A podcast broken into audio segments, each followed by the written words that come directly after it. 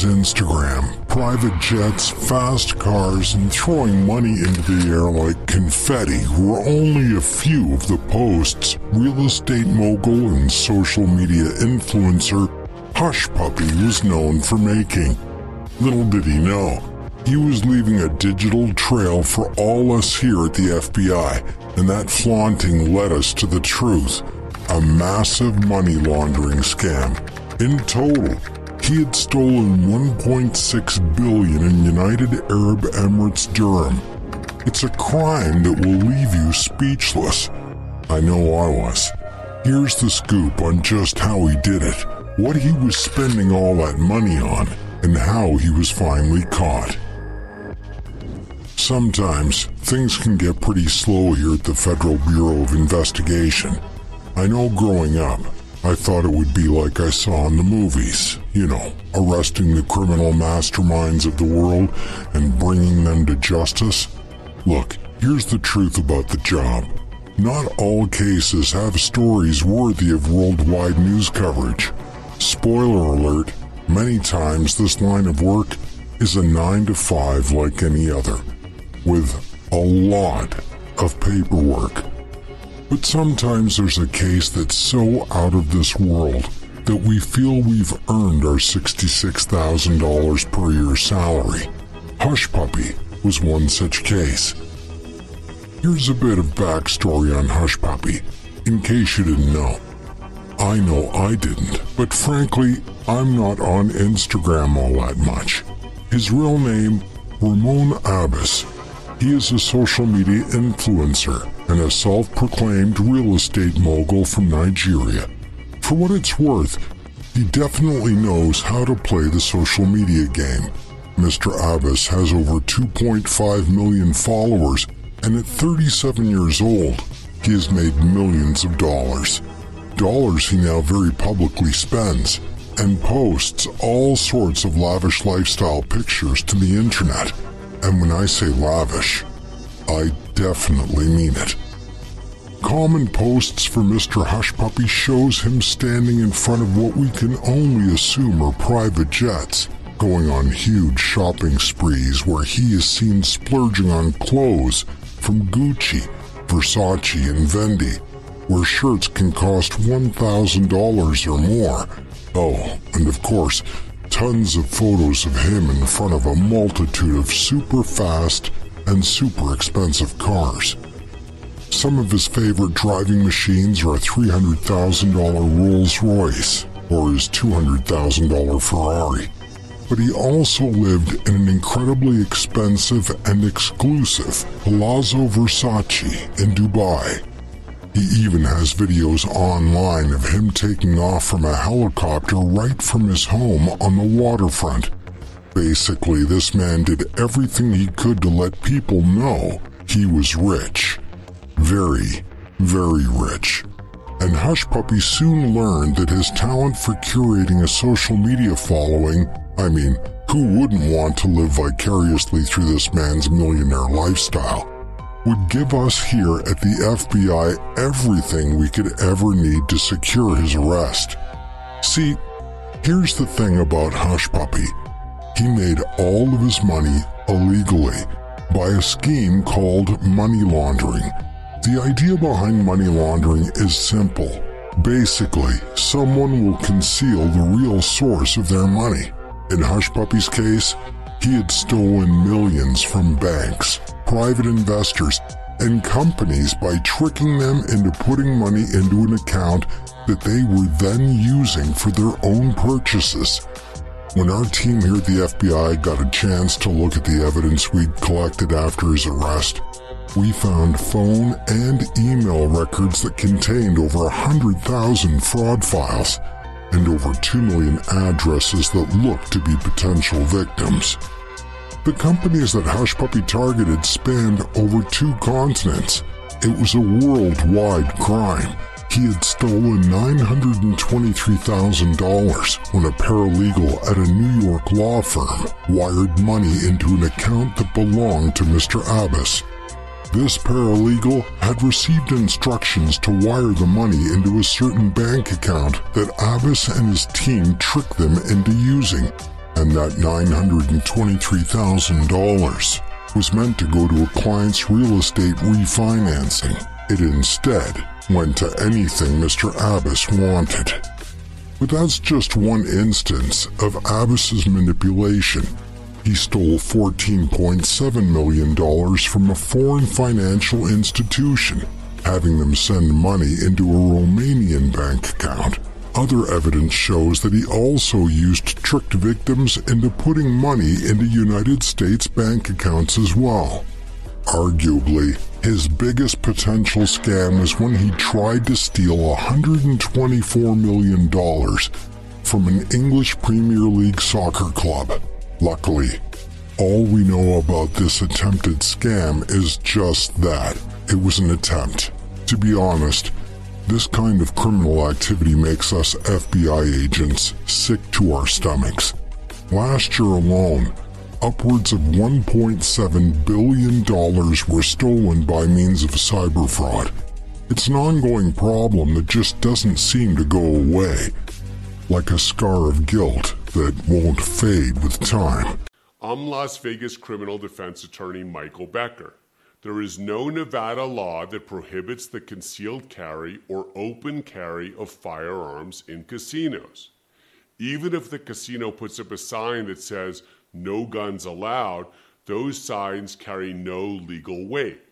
However, casinos are private institutions and can make their own ground rules. Therefore, casino security has every right to order gun carriers to leave the property.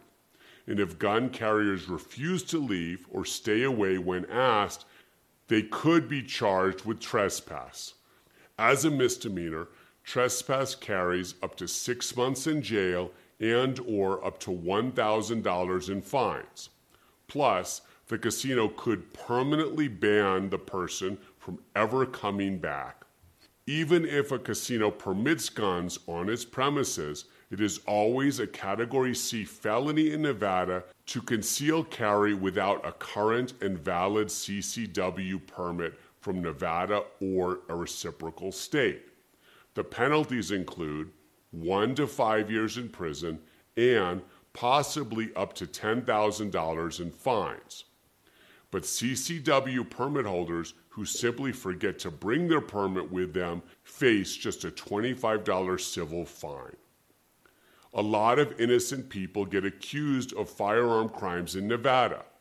If you're facing criminal charges, call my legal team at 702 Defense. The experienced criminal defense attorneys at the Las Vegas Defense Group have helped thousands of people get their charges reduced or dismissed while saving their gun rights. Nobody wants to find out that they have an outstanding warrant. And we get a lot of calls from people that have gone to renew their license at the DMV, for example, and found out that they had a warrant. Maybe they were arrested. Maybe they were just told about it. Sometimes people get pulled over, and an officer may write them a citation and not actually arrest them on the warrant, but inform them that they have a warrant. But whatever the facts and circumstances may be, it's never fun to find out that you have a warrant for your arrest. Depending on what type of warrant it is, we may be able to go into court for you and have the court quash the warrant. Quashing the warrant basically means when you appear, either personally or through counsel, the court once again has jurisdiction over you. They no longer have to utilize the warrant to arrest you and bring you before the court. When you voluntarily appear before the court, there's a pretty good chance that the court will quash the warrant, allow you to remain out of custody until you resolve your legal matter. A warrant can lie for a felony charge, a misdemeanor charge, or even a traffic ticket. And it's very important to clear up your warrants because obviously nobody wants to go to jail, especially unexpectedly. So if you have a warrant, call 702 Defense. When I go out of town, I actually go to Peachy. I go in. That's all I was using. It's $7.50 a day. Yes.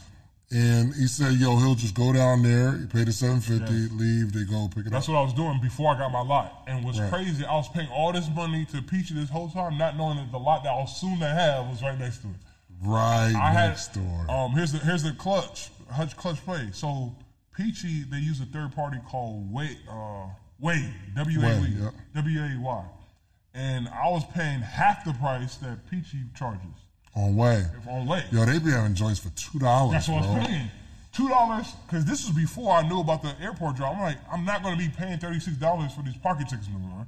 Yeah. I'm going to drop the car off at the airport, parking lot, Peachy, pay $2, and then charge the guests for the $2. You know what I'm saying? And then, so the beautiful thing is, they'll pick the car up from Peachy, going about their way to travel. When they drop the car off at Peachy, they can take the Peachy shuttle back to the airport. Smooth process. Perfect. Smooth process. If I have to pick up the car, or one of my team members have to pick up the car, right?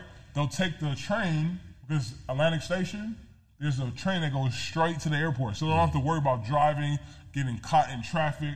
Yeah. It was a smooth ride to the airport, pick the car up, and move on from there. And it's so crazy because you've been doing this for... It's only 2 years. 2 years. We're going crazy. And you just now put out your course. And yeah, that's a fact.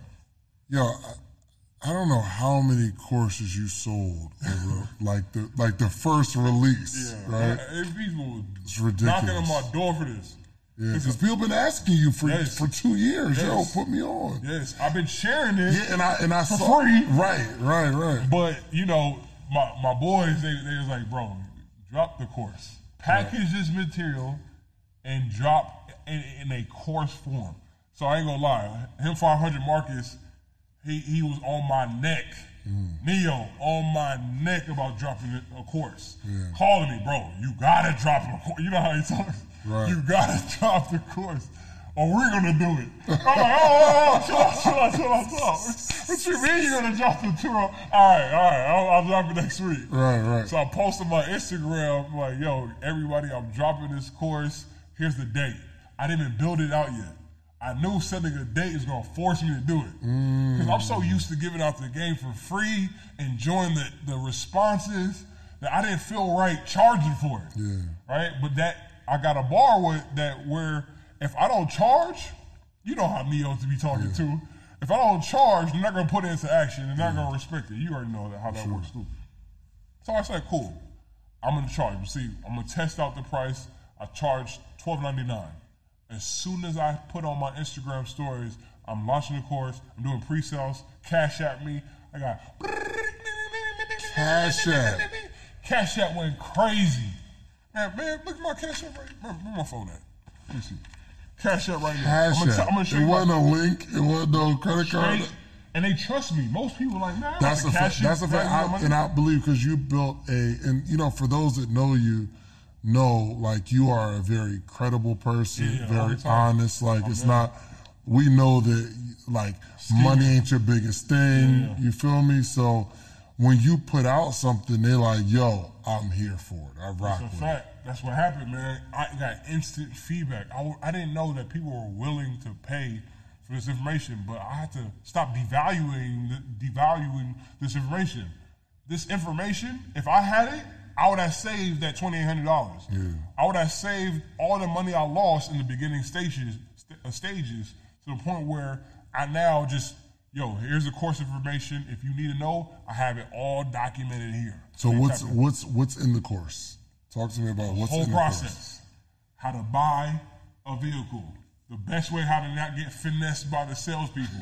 Anytime somebody goes to the dealership, you think you're going to be in there for an hour? How long do most people be in the dealership for? Forever. 4 hours, 5 hours, 6 hours. And they beat your brain until you feel like you would just want to die.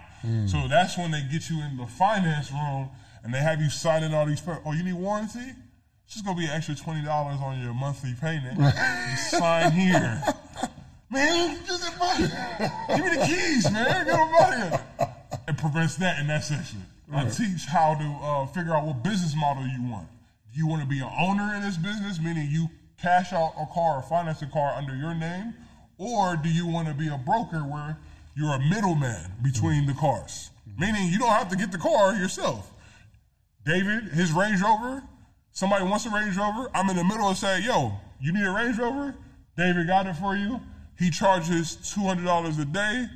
You can pay him directly and run me my $50 to let you know about that booking. That's a broker. You're the middleman. Yo, let me ask you this, because a guy sent me a DM.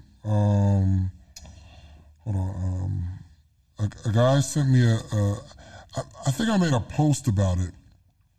And a guy, he sent me a DM about his car. On this episode of The Lawyer You Know, we talk about how to go from being a lawyer to a judge.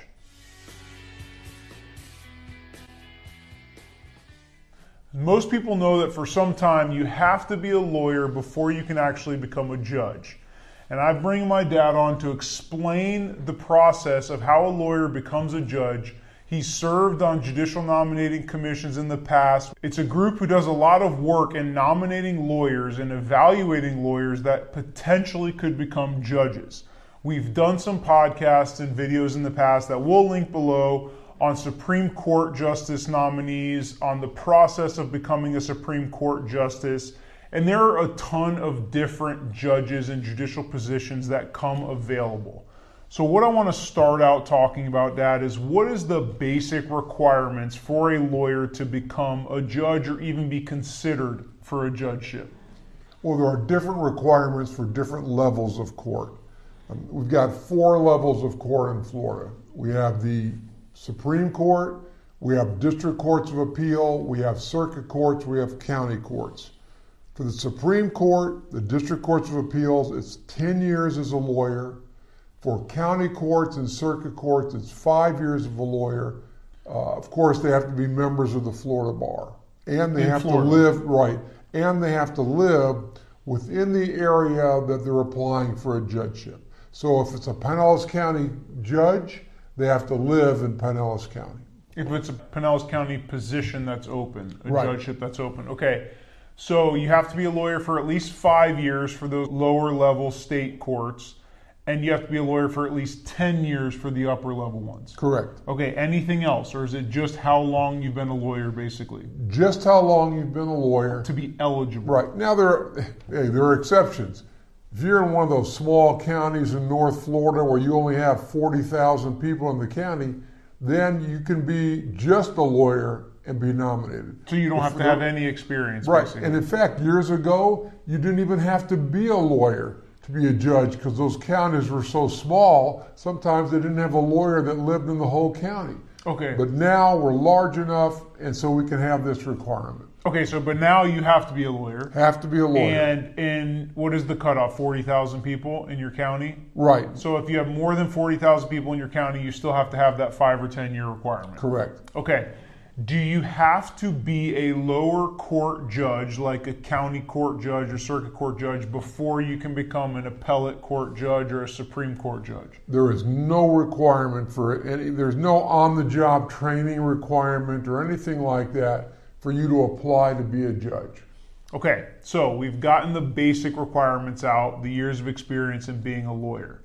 Talk about the process and the different ways that lawyers can become judges, because you don't just apply and become a judge, you have to go through different processes. Explain what those are like. There's 2 ways in Florida to become a judge. 1 is you're appointed by the governor, or 2, you're elected by the people. And what we're talking about right now are state court judges. These are strictly state court judges. Okay, so that's important. We're going to differentiate and talk about federal court later, but right now everything we're talking about is state court judges. So there's 2 ways, appointed by the governor or voted on by the actual county that you're elected in. Right. Okay. The Supreme Court justices and appellate court justices are always, those are always appointed by the governor. It's the circuit court, which we call the trial courts, and the county court. Those are the ones that you can win by election. So the county court and circuit courts that you call the trial court, Those are the ones that affect your lives. Those are the ones making the decisions in your cases for the majority of the time. They're the ones in criminal court and civil court that if you file a lawsuit or if you get arrested, your case is going to come before one of those judges that is usually elected by the local county that they're going to represent. So you have a voice, you have an opportunity to vote for local judges. And again, shameless plug, but also for extra explanation, we explain the entire voting process for judges and go through the local judges that get voted on in our county on this podcast that we're gonna link in the comments below. Comment if you have any specific questions about how the local elections are handled and what you should look for in judges, how you should vote, and if you should vote at all. So make sure you either comment below, go listen to our podcast, you can get more info on that, because you actually have a chance to have a voice for the judges that are going to affect your lives. So there are also some situations where judges are appointed to those local positions, whether it's a county court judge or circuit court judge. Why does that happen? And talk a little bit about how long these judges are in office. Well, judges are not in office, I guess, but on the bench. Well, they're elected for 6 years, and they have to run again every 6 years. And however, is that across the board? Across the board. Circuit, appellate, Supreme Court? Correct. All 6 years. Okay. All 6 years. The difference is in the appellate court, the Supreme Court, and the district courts of appeal, those are what's called merit retention votes. So people only vote on those judges to say, Hector has access to that account. You're going to get yourself in a mess. We run into it all the time, helping people work through these things. So doing all of that, then you work your debt snowball and work your way back through the inactive accounts, and you clear them off by in writing, settle it, in writing, settle it, in writing, settle it, in writing, settle it, and then you're clear. In most of the time, 25 cents on the dollar, 10 cents on the dollar of what they say you owe is going to sound more like about what you originally owed or a little bit less, depending on who you're dealing with, what kind of debt it was, and all that kind of thing. But they'll settle with you if you offer them cash now. I will send you money this instant on this debit card, this prepaid debit card off to the side, or this checking account off to the side, or I'll send you a cashier's check overnight and pay the FedEx charges, but do not let them in your account. You'll get messed up and messed over. Hey guys, thanks for watching. If you enjoyed this video, click the subscribe button to get the latest content and check out these other great clips from the show.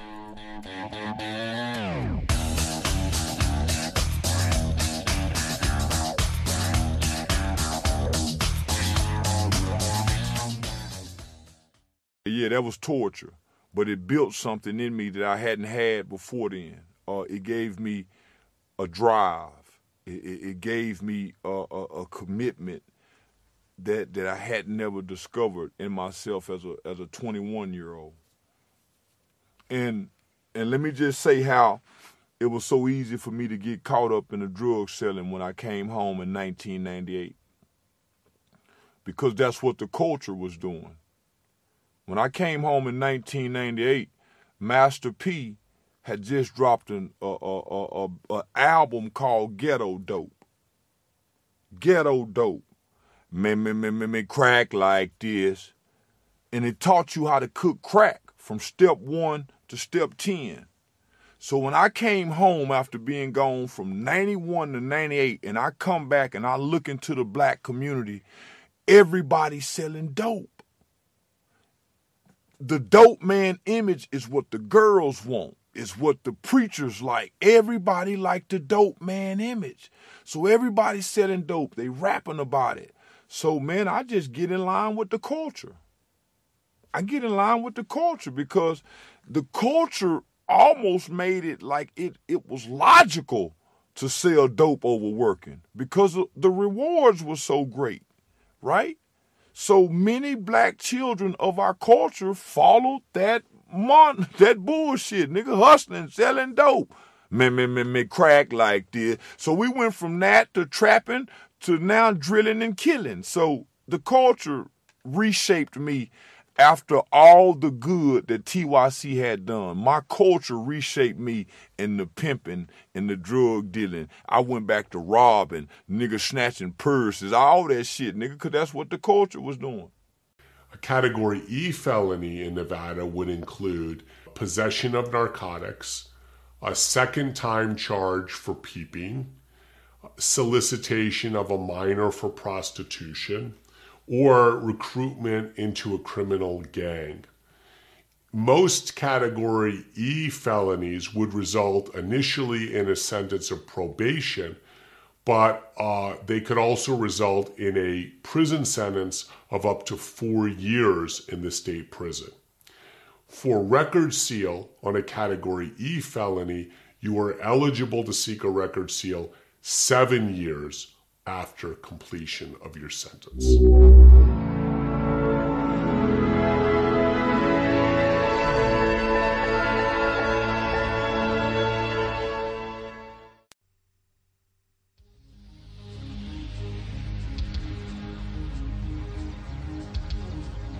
You're watching FJTN, the Federal Judicial Television Network.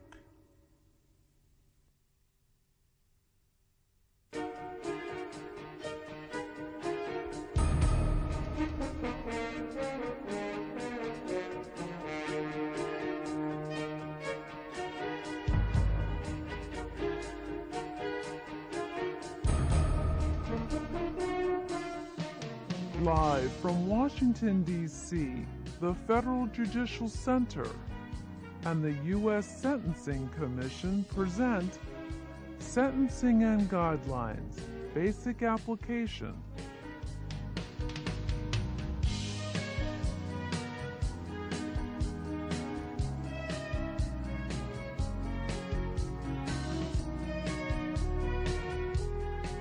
Here is your moderator for today's program, Nancy Philsoof.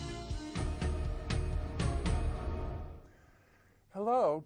As you just heard, I'm Nancy Philsoof, and I'm a Senior Education Specialist for the Federal Judicial Center. Welcome to this afternoon's broadcast on Sentencing and Guidelines, Basic Application. This is actually a third in the series of broadcasts on sentencing and guidelines that has been presented by the Federal Judicial Center in partnership with the United States Sentencing Commission. Let me tell you a little bit about this broadcast. We're going to be broadcasting for approximately 2 hours, and at that midpoint, we'll probably have a 5-minute break. Now, let me tell you more about the broadcast. What we're going to do is a major portion of the broadcast, we are going to be showing a videotape of a training program that the United States Sentencing Commission presented in Clearwater, Florida, not too long ago on basic applications. So what we have done is we have divided this tape into 4 segments. And in between the segments, we have experts from the Sentencing Commission that we will introduce to you in a few minutes. And they will provide commentary on the segments, and also they will answer your questions that you will be faxing in during the program broadcast. I'll give you the fax number in just a few minutes. Also, I want to show you that we have some information that you can find about the broadcast on the Federal Judicial Center DCN website.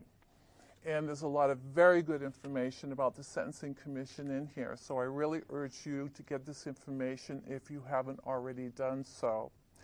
Also in this packet, you will notice that we have provided for your convenience a fax form that you can use when you are faxing in your questions to us.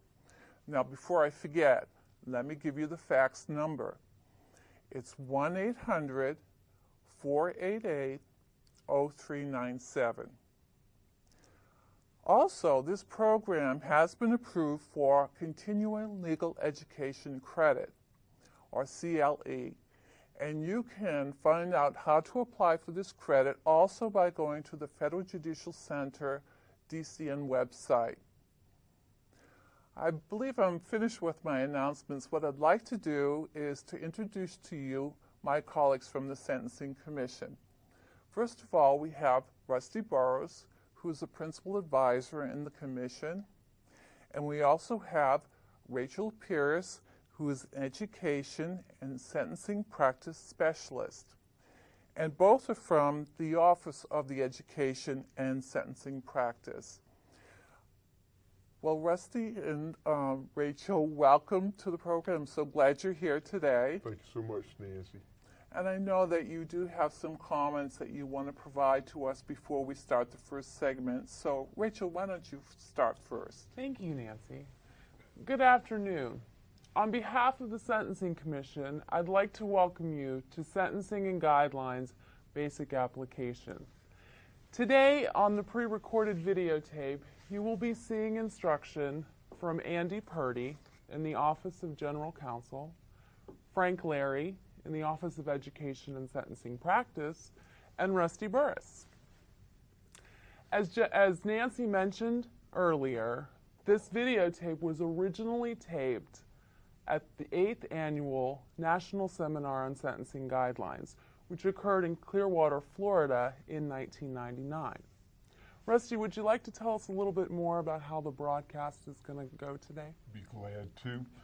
As you know from the title of our program today, the focus is on basic guidelines application. And we're going to do that by breaking it down into four segments. In the first segment, we're going to look at some of the general application principles. We'll look at the Chapter 2 guidelines for offenses. We'll also look at the Chapter 3 adjustments. In our second segment, we'll look at criminal history determinations and also how to use the sentencing table in coming up with an appropriate guideline range. In the third segment, we'll look at relevant conduct. And then in the fourth segment, we'll look at multiple counts with just a brief look at departures. Now, after segments 1 and 3, Rachel, you and I will be coming back to just make a few comments. After segments 2 and 4, we'll be coming back to take the questions that the viewers will be asking us. And in terms of the... Be very stigmatizing.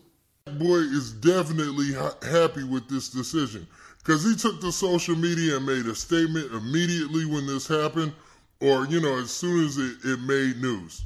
Now, in his post on social media, Rackboy had this to say, man. And it just seemed like, man, he was really, really excited about the judgment, but this is what he said verbatim. He said, "This has been a very lengthy and tedious process. I'm grateful for the outcome, and I'm thankful it's all behind me. I'm excited to get back into the studio and continue creating music for my fans. I wish the best for all parties on current and future endeavors. It's Rackboy's SZN. Are you dumb?" And then I don't know what emoji that is, but it looks like a circle. And then hashtag Rackboys, hashtag Jersey. So, man, it looks like, man, things are looking up for Rackboy. And he was even posted, he even reposted some of the people who took to social media to make memes about the situation like this. He reposted this, man, and somebody, they posted they took his head and put it on Chris Tucker's face from the Rush Hour movie, and it basically says this. It said, "Rackboy Cam all summer after winning that $1.7 million. Laughing emojis, nothing but, you know what, you know what, you know what, for him now, man. And I had to block out those other things because, you know, they're not good for this platform." Now, Rackboy thought it was funny, obviously, because he posted this. He said, "Chill, y'all cooking on the internet."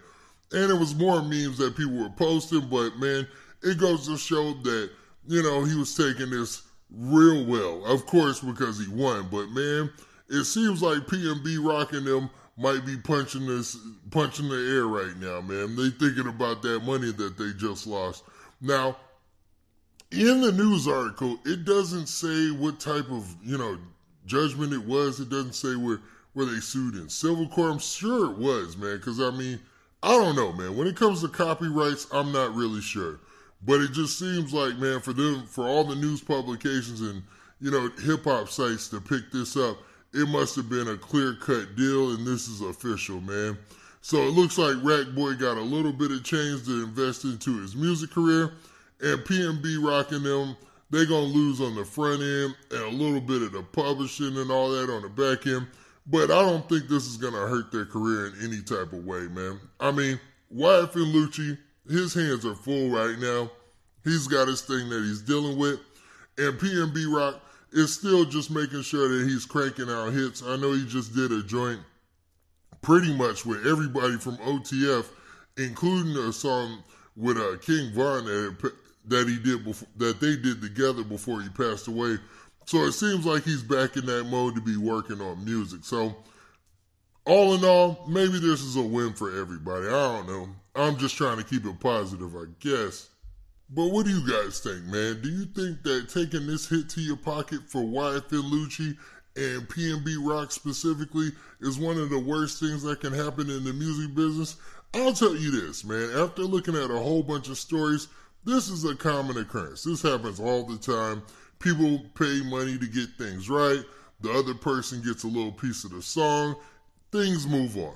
So, I mean, this might not be the worst thing in the world, but is this just another negative notch on YFN Lucci's belt with everything that he's got going on right now? Now, with that, this being your boy Big Man, please hit that like button, please hit that subscribe button, and make sure you hit that notification bell so that way you get a notification every time I drop this hot content, and we out of here. Peace. It's the Apprendi versus New Jersey decision by the U.S. Supreme Court last year. There, the U.S. Supreme Court talked about what is required in order to have an enhanced maximum statutory penalty. Because our video presentation today, however, is focusing on basic guidelines application, we will not be getting into the determination of statutory penalties or looking at recent case law developments. But for those of you that are interested in Apprendi, and I'm sure that virtually everyone is, the FJTN did an excellent broadcast just last month that looked at Apprendi. They did a great job. It had an expert panel that was involved in that, to include one of our sentencing commissioners, Judge Joe Kendall from the Northern District of Texas. So we certainly commend you to watching that video. We think it's an excellent one. It will be rebroadcast on a couple of occasions upcoming on the FJTN network. The first will be on February the 14th. I assume that that's probably like some kind of FJTN Valentine's Day special. And then it'll be shown again on March the 14th. On each of those dates, it'll be shown at both noon and then again at 1 o'clock. Thank you, Rusty. We're going to move on to our final segment in just a moment. But before we do that, Rusty, I just wanted to ask you, what do you think is one of the most important principles to remember when we're applying relevant conduct?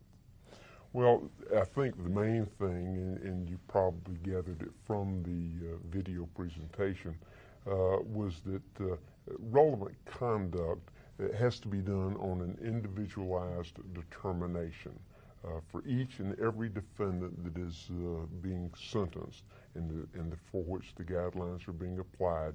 You have to go through this analysis for each and every one. And that's true even if you have multiple defendants convicted of just the same count of conviction, because that relevant conduct may be different for each of those defendants. And you don't know that until you have gone through that analysis and that application. Now, I know that sometimes, if you've done it long enough, it starts seeming maybe a little bit intuitive as to the analysis.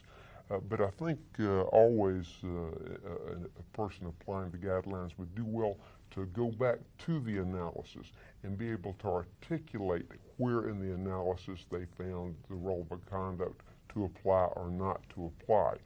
Because if an issue is challenged, you have to be able to go back and to justify why you did or did not include something as part of your relevant conduct. Absolutely, very good point. Okay, it's time to move on to our fourth and final segment of the videotape. It's going to focus on multiple count application, and we're also going to give you a brief discussion of departures. Remember, if you have any questions, please fax them into us now. Once again, our fax number is 1-800-488-0397. Let's go back to the videotape. Of course, as you're applying guidelines, you've got to use the sentencing table, and you've got to come down the table to a certain point and across the table to a certain point to come up with your guideline range. And with multiple counts, of course, one of the practical aspects of it is, hey, well, if I got multiple counts, what point do I use going down the table? If I got multiple counts, do I have multiple points? You know, how do I got to have one place that I come down so I can go across from that place to go out to find this one range. And the rationale for the multiple count rules, one is to determine the single offense level. By using these rules, you will be able to find that one point coming down the table that connects with that one point going across the table that gives you this one guideline range for your multiple counts of conviction. The Commission in the multiple count rules is trying to keep from double counting, from punishing a defendant twice through conduct really has already been punished under one of the counts of conviction. We don't want to double punish. Also to provide incremental punishment. If someone, say, comes into court convicted of multiple offenses, oftentimes people will get multiple punishments for multiple offenses, but typically it isn't equal amounts of punishment. A guy convicted of 5 robberies probably doesn't get the length of time under 9 guideline sentencing 5 times the time that the guy who committed the 1 robbery. Rather, it's more of an incremental increase. And our guidelines work to give incremental increases. Yeah, you'll get more time for 5 robberies than for 1, but you're not going to get 5 times the amount. You're going to get a little bit more for each of the additional, what we call, harms. And to limit prosecutorial impact. If the guidelines said, oh, every time you get a count of conviction, we're going to add so much more offense levels or so much more time or whatever, prosecutors say, well, in this case, you know, I can charge 20 counts of embezzlement. In this other case, I'll just charge 1 count of embezzlement. And boy, we came out with a whole lot different sentence here just based on purely the way I decided to charge this conduct. And the Commission has tried to limit that somewhat in these multiple count rules. Now, as the Commission said, we know that when you have multiple counts of conviction, you have multiple violations of law. It's one and the same. You violated the law multiple times, so there are multiple counts of conviction. But you don't always have